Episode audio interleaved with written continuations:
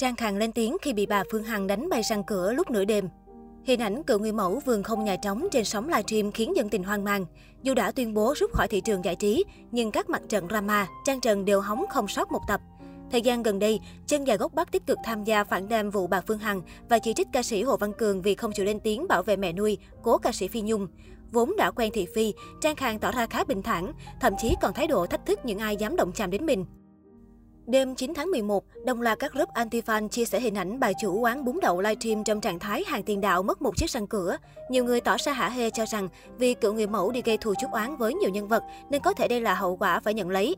Tuy nhiên, theo thông tin được biết, đây chỉ là chiếc răng giả bị rơi ra ngoài.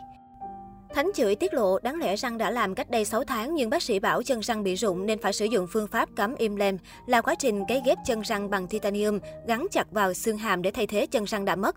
Tuy nhiên do Covid-19 nên không thể thực hiện được.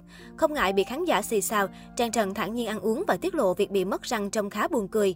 Đặc biệt, diễn viên phim Hương Ga còn không quên cả khịa fan bà Phương Hằng khi cho rằng mình bị nữ CEO đánh đến gãy răng cuồng cuộn con nó vào lại mình bị chị Đại đánh. Liên quan đến chuyện Trang Trần kéo đến nhà Hồ Văn Cường ép livestream, bà Phương Hằng cho biết bản thân sẽ làm đơn kiện Trang Trần vì hành động xâm phạm gia cư bất hợp pháp. Nữ CEO Đại Nam cho biết, Trước tiên, tôi muốn hỏi thăm Trang Khang mấy hôm nay khỏe lắm phải không? Đặc biệt hôm nay Trang Khang rất là khỏe, vì chỉ có người trong cuộc nói thì người trong kẹt mới hiểu thôi.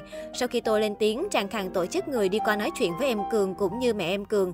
Đó là một điều vi phạm pháp luật nghiêm trọng. Trước thông tin này, Trang Trần đăng tải đoạn livestream thẳng thắn bày tỏ, khổ thiệt sự, cứ dọa kiện hoài mà sao không thấy kiện tôi vậy mọi người, nói được phải làm được nha.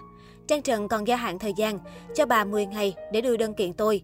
Trong 10 ngày bà không kiện được tôi, người ta không thủ lý đơn thì bà bớt dọa. Tôi chờ bà 7 tháng nay mà cứ dọa kiện tôi hoài. Đi kiện, người ta trọng chứng hơn trọng cung. Không những vậy, Trang Trần còn đề cập đến vấn đề ngoại hình của nữ CEO.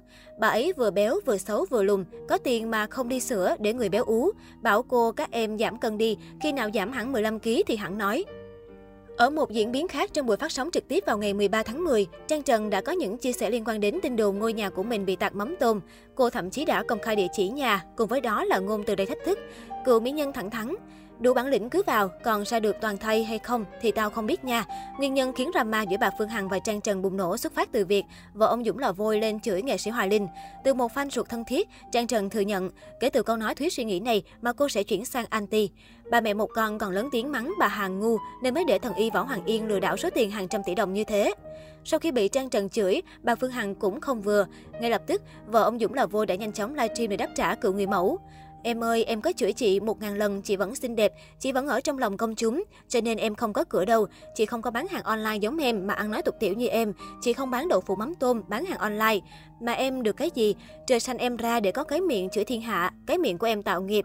Chị không ân oán gì với em.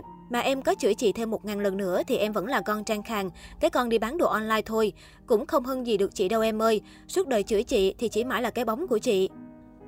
Xúc phạm chị nữa, chị gửi đơn lên công an. Lý do gì? Em ghen dùm hay em bị điên? Lâu lâu phải có người chữa lại em, chứ không thôi em chửi thiên hạ em quen miệng. Chị không biết nói tục giống em, ăn tục nói phép cũng là con đi kiếm tiền lẻ thôi mà bày đặt.